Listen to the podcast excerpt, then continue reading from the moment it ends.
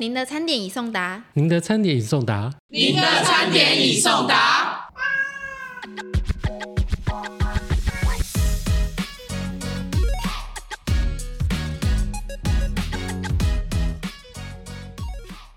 各位同学，大家好，我是梁文育成团队的育成老师。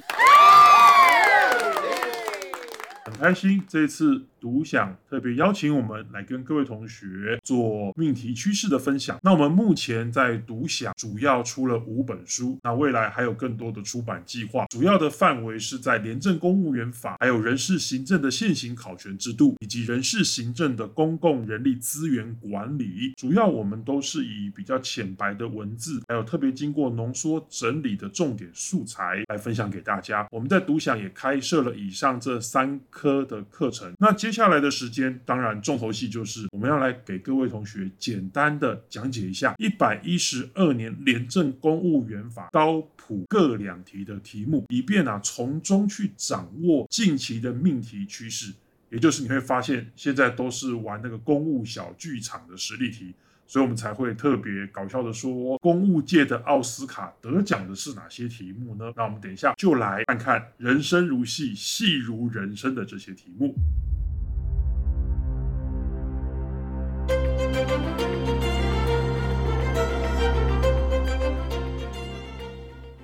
公务员法小剧场入围的第一则故事，就是一百一十二年高考公务员法的第一题。我们一起来看一下这个故事。甲于一百一十一年二月啊，担任 A 直辖市某局局长期间，将自己与友人以亲密合照上传到公开的通讯软体，随即经大量媒体报道，该等亲密照片疑似拍摄于公务场所，已因为私生活遭公开而承受身心痛苦，请依据公务员相关的法令说明一下。甲他的行为是否违反公务员义务，并可能经何种程序之后遭受到何种惩戒呢？看到这一题哦，你应该会怀疑说，诶，到底这是不是又是实际案例所改编而来的？没错，这一题也是实际案例改编而来的。稍微浓缩了一下，是哪一个实际案例呢？各位同学或许有听过这个新闻，就是非常有名的丁允公案。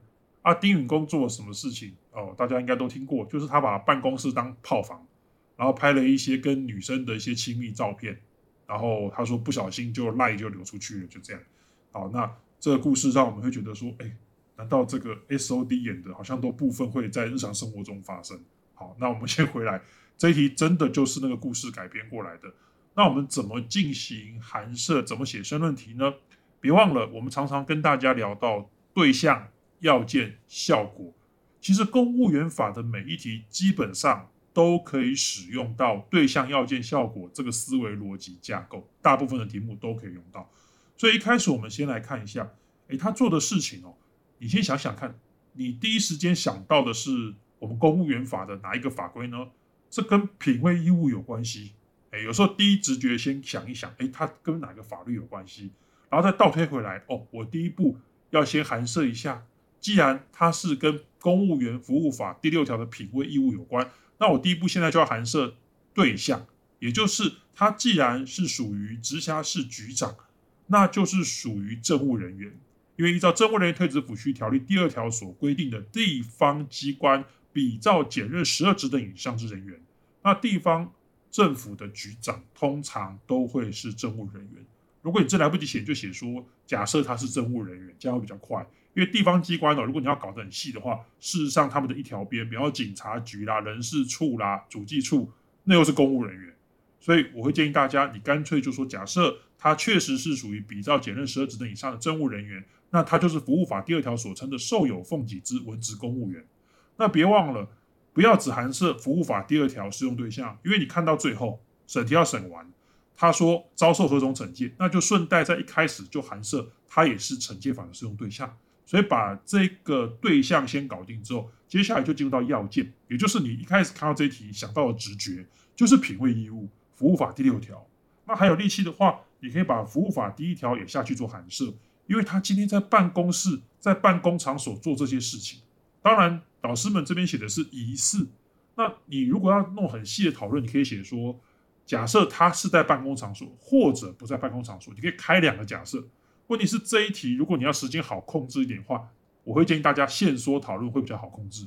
也就是假设他确实拍这些亲密照片、做这些行为是在公务场所，那你接下来函涉会比较简单，就可以函涉服务法第六条，还有就是服务法第一条，他没有忠心努力，诶，他忠心努力错了地方，做了一些奇怪的事情。好，那我们回来，所以他就违反了服务法第六条跟服务法第一条，那当然产生的法律效果就是服务法二十三条准备要给他移送惩戒。接下来你就很简单，可以嫁接到惩戒法那里去了。惩戒法第一条我们刚才讲完，因为他也是公务员。再来就是惩戒法第二条、第三条，也就是著名的惩戒一二三。我们上课常跟大家讲，惩戒最基本的阵型就是惩戒一二三。惩戒一二三就是他是公务员，然后再来就是有违事行为，而违事行为出于故意或过失，那当然就应该要受惩戒。那接下来就嫁接到移送惩戒的程序，惩戒法二三二四。最后，因为他是政务人员，请小心，所以他不适用休职，不适用降级，不适用记过这三个惩戒处分。那这一题我们就可以打完收工了。所以我们就看到小丁丁有一部分的人生，我们也给他参与下去。你可以把这题写得非常的漂亮。第二则入围的小剧场。也就是我们高考公务员法的第二题，这一题有点难。甲为任职乙机关的公务员，收受年终考绩乙等处分之后，为了厘清考绩评分的始末，并评估提起救济之可能，向乙机关申请阅览该年度之平时考核表。请问乙机关依据现行相关法令规定，得否否准？也就是不准的意思。可不可以不准甲的申请呢？若乙机关啊不准甲的申请，那甲又该如何请求行政救济呢？这里就两个问题，这一题真的很爆冷门，也蛮难的。因为说真的啦，这一题的第一个问题是问到说我到底要依据哪个法规去要求乙机关让我去看我自己的平时考核记录表？哦，这个基本上它不是公务员法。的命题大纲直接相关的考题，因为我就跟大家讲结论了。第一个大题，它的破题的核心是政府资讯公开法。哎，没错，你没听错，就是政府资讯公开法的第十八条。那如果说你没有特别读到政府资讯公开法，我相信一般人都不会啦，除非你是特别有在办考机的人。那如果你没读到政府资讯公开法，我会建议大家怎么处理呢？就用行政法的逻辑下去处理。行政法的哪一个逻辑呢？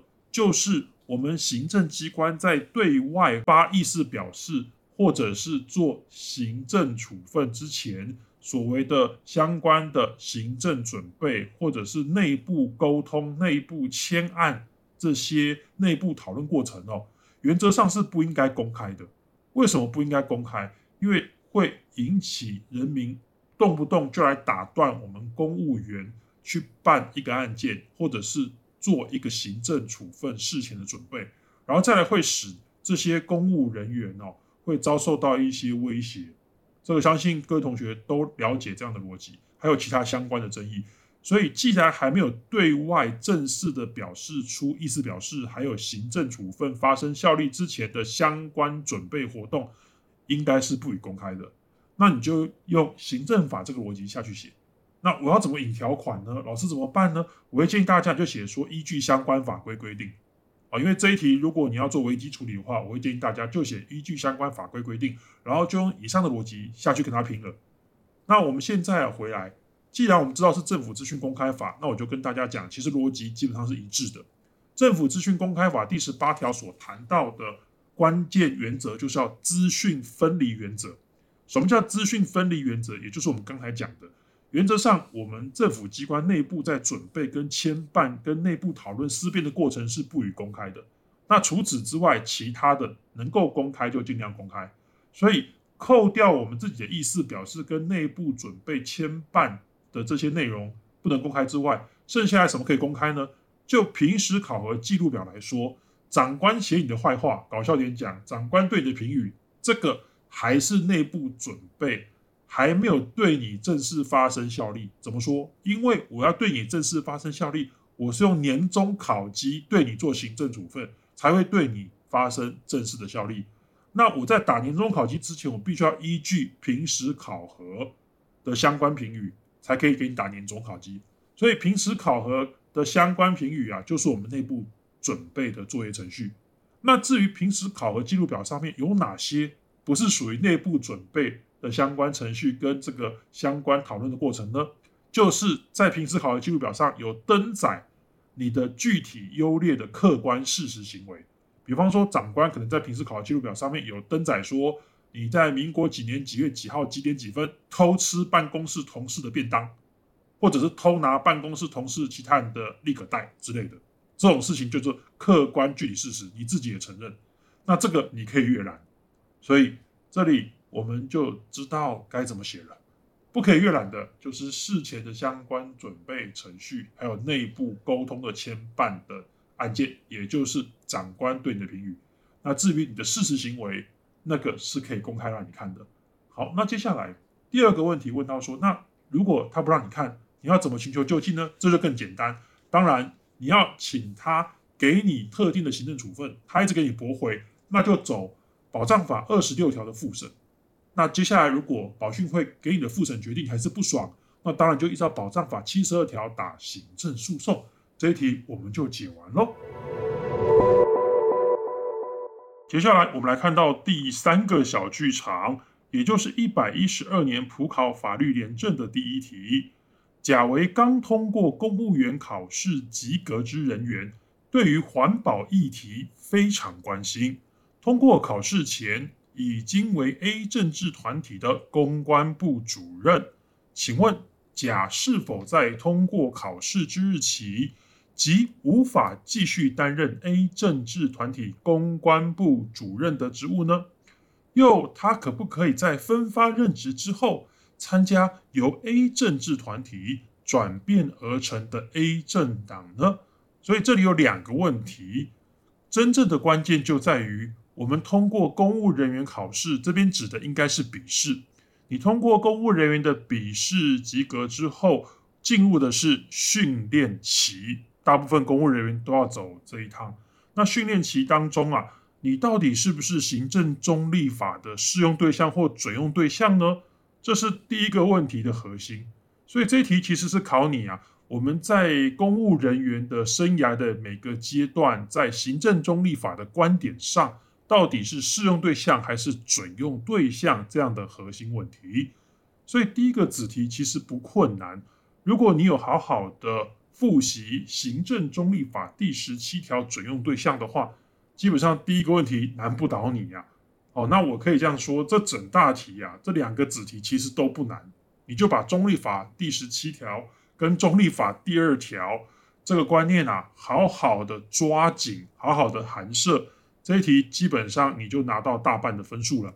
那我们回来，第一个大题，他问的是我在通过啊考试之日起。哎，我可不可以担任 A 政治团体公关部主任呢？首先，你函涉的是中立法第十七条。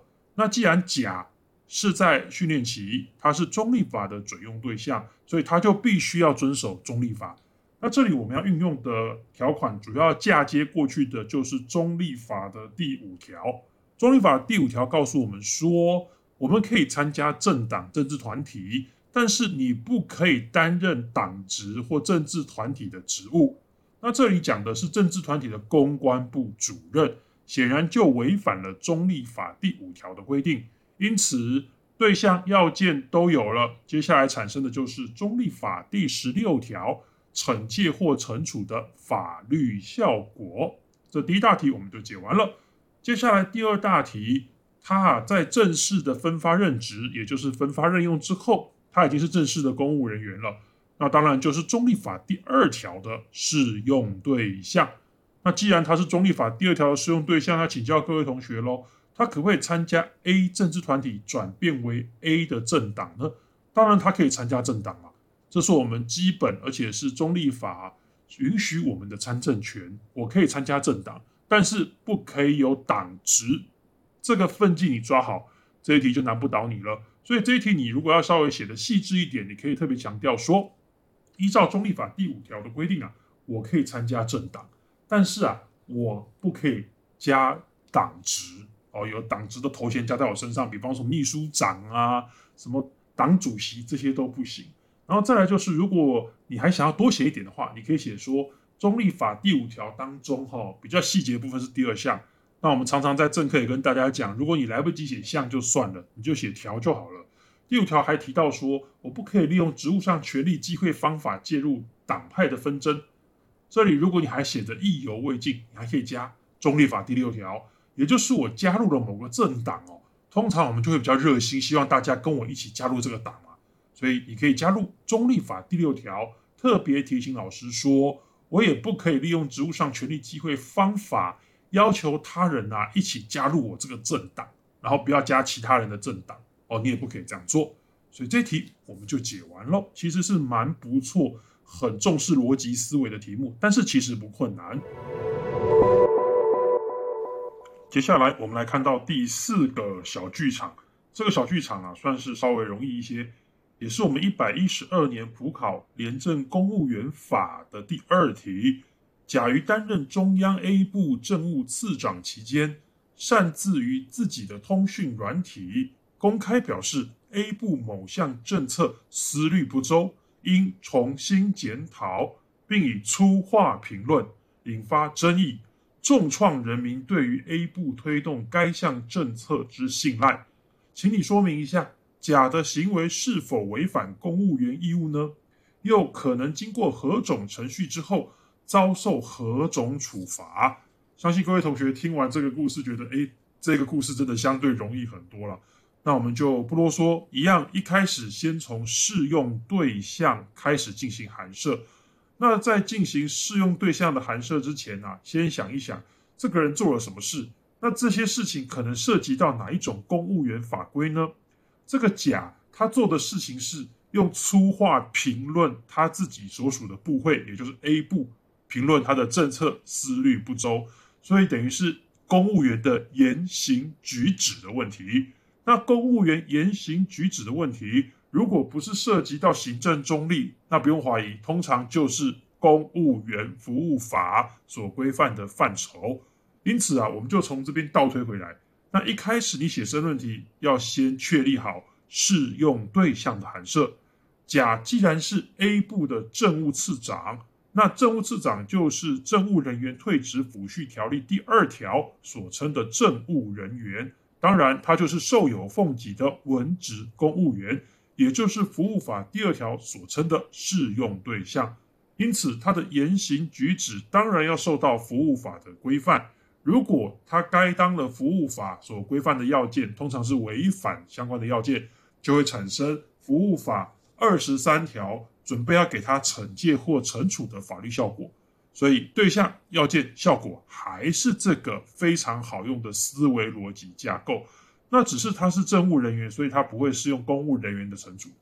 那我们回来，既然把对象搞定之后啊，但是别忘了，因为我们写申论题，特别这边又是普考，所以你在写作的时候一定要讲究效率跟效果，不要一开始就只傻傻的只含设服务法第二条。他都已经问你到最后说，哎，他到底要受到哪种处罚？那你都看到这里了，审题要审完整题呀，你思考一定要整体的思维架构一起下去考虑。那我当然就一开局一开始的时候，我除了服务法第二条进行函设之外，我就一并带到说，他既然是服务法的适用对象，啊，他又不是约聘雇人员，那他当然就是惩戒法的适用对象。一开始先把这个搞定，那接下来就简单了。他既然骂脏话。然后又发表跟职务、跟机关业务有关的言论，所以我们就马上想到服务法第五条跟服务法第六条。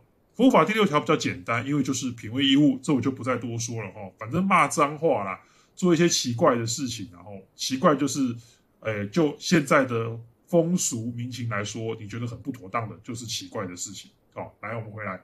那至于职务言论呢，现在有一个。很细的规范，你可以稍微带一下。当然，前提是如果你写字速度够快的话，你可以带到的是现在全训部已经定定施行的《公务员发表职务言论同意办法》。这个发表职务言论同意办法，我以下简称言论办法哈。那言论办法有特别提到说，你今天身为公务员，有些发言你必须要先经过机关同意，特别是跟你职务还有跟机关业务有关的。那只是有一些人哦，会有很特殊的例外，像比方说你本来就是机关首长，或者是你今天是政务人员，因为政务人员通常都机关首长、副首长，那你本来就代表机关呢，所以你怎么会自己问自己要不要同意发言呢？这很瞎。因此，全序部在这里设计就是政务人员，你就不用去征得机关同意了，你就可以直接发言了。可是问题来了，我说你可以发言，发表职务言论跟机关的政策言论，OK，没问题，你是政务人员。问题是你总不能骂脏话吧？哦，那个脏话这件事情会让全台湾人民觉得说，你这个政务官怎么会这个样子？还会使人民丧失对你执行职务的信赖。所以，品位义务永远都是公务员服务法。相关的规定的天条，我们常常跟大家讲，这是帝王条款，哦，所以品味义务一定要记熟了。那发言办法里面也有品味义务相关的呼应条款，我们这边就不再赘述。然后最后就简单了，那他既然显然骂脏话，又让大家都听到了，所以他就违反了品味义务，那就要依照服务法二十三条准备要给他惩戒下去，这就是到效果的部分。那接下来就更简单了。既然有了服务法二十三条的法律效果出现了，我们就嫁接到惩戒法。嫁接到惩戒法，经过什么程序呢？就惩戒法二十三条、二十四条的移送程序。最后，最后会产生什么样的惩戒判决，还有惩戒处分呢？那当然就是走惩戒法第九条第四项，因为他是政务人员，你看考到快烂掉了，就是政务人员不适用休职、降级、记过这三种惩戒处分。经过以上我们分享这四则小剧场故事哦，相信各位同学应该有一种感觉，就是现在公务员法的命题趋势，真的就是很多内心小剧场跑来跑去啊。哦，不止内心小剧场，其实还有更多更多公务界还真的发生过的案例。那老师们只是稍微把它浓缩改写一下，就端上桌拿来考你了。所以为了应应这些趋势，我们在读想哦，近期有出了两本书。那相信各位同学都还蛮喜欢这两本书的，谢谢大家的支持。那其中第一本就是已经到了第五版吧，就是《公务员法的体系与解题书》。那体系与解题书主要的用途在帮助，如果你是初学的同学，帮助你做打底，帮助你做输入。因为既然叫体系与解题书，体系的部分，相信各位同学，如果你有去书店有特别翻阅独享的排版哦，那就不用多说了，非常的清爽。非常的容易了解，那再加上我们在体系的架构当中，我们尽可能的糅合我们过去教学的经验，还有我们自己当考生的惨痛教训啊，我们尽可能把体系写的尽量的清楚，尽量的简单。那再来就是为了应应啊现在出题的趋势，我们也摘录了非常多主管机关的实务见解，但是我们并不是复制贴上，我们把这些实务见解都有经过摘要改写。从什么样的角度摘要改写呢？就是从现在出题趋势这种小剧场的模式摘要改写，而且尽可能的浓缩，让你在申论题上面好使用。以上这就是我们在公务员法体系与解题图上中哦最大的特色。那当然我们会放一些解题，只是解题的这个内容就不会像我们最近出的另外一本书，也就是公务员法解题书那么多解题的内容。因为这两本书的导向不太一样，那所以我们现在啊跟大家聊公务员法解题书，主要就是针对如果你对公务员法已经有一定程度的了解，或者是你觉得只看体系解题书觉得抖抖的，我才觉得痒痒的，我看完解体系解题书就想马上练习题目的，那你就可以两本一起帮助我们用新台币给它下架，我们会非常开心，读想会非常开心。好，那希望也可以让大家开心啦，因为这两本书其实我们跟读享。真的很努力在写，而且尽可能的让大家减轻负担啊！那接下来我们就希望大家在考场上哦，能够碰到题目都可以迎刃而解，然后给大家最大的祝福就是以后不用再看我们的书了，因为你已经考上。好，那我今天就跟大家聊到这里喽，希望下次再跟各位同学在空中再相见。个人独享餐在 Apple Podcast、Spotify、KKBox 都可以听到喽，记得订阅我们，才不会错过最新消息。也欢迎敲完有兴趣的来宾跟内容，一起制作出属于你的独享餐吧。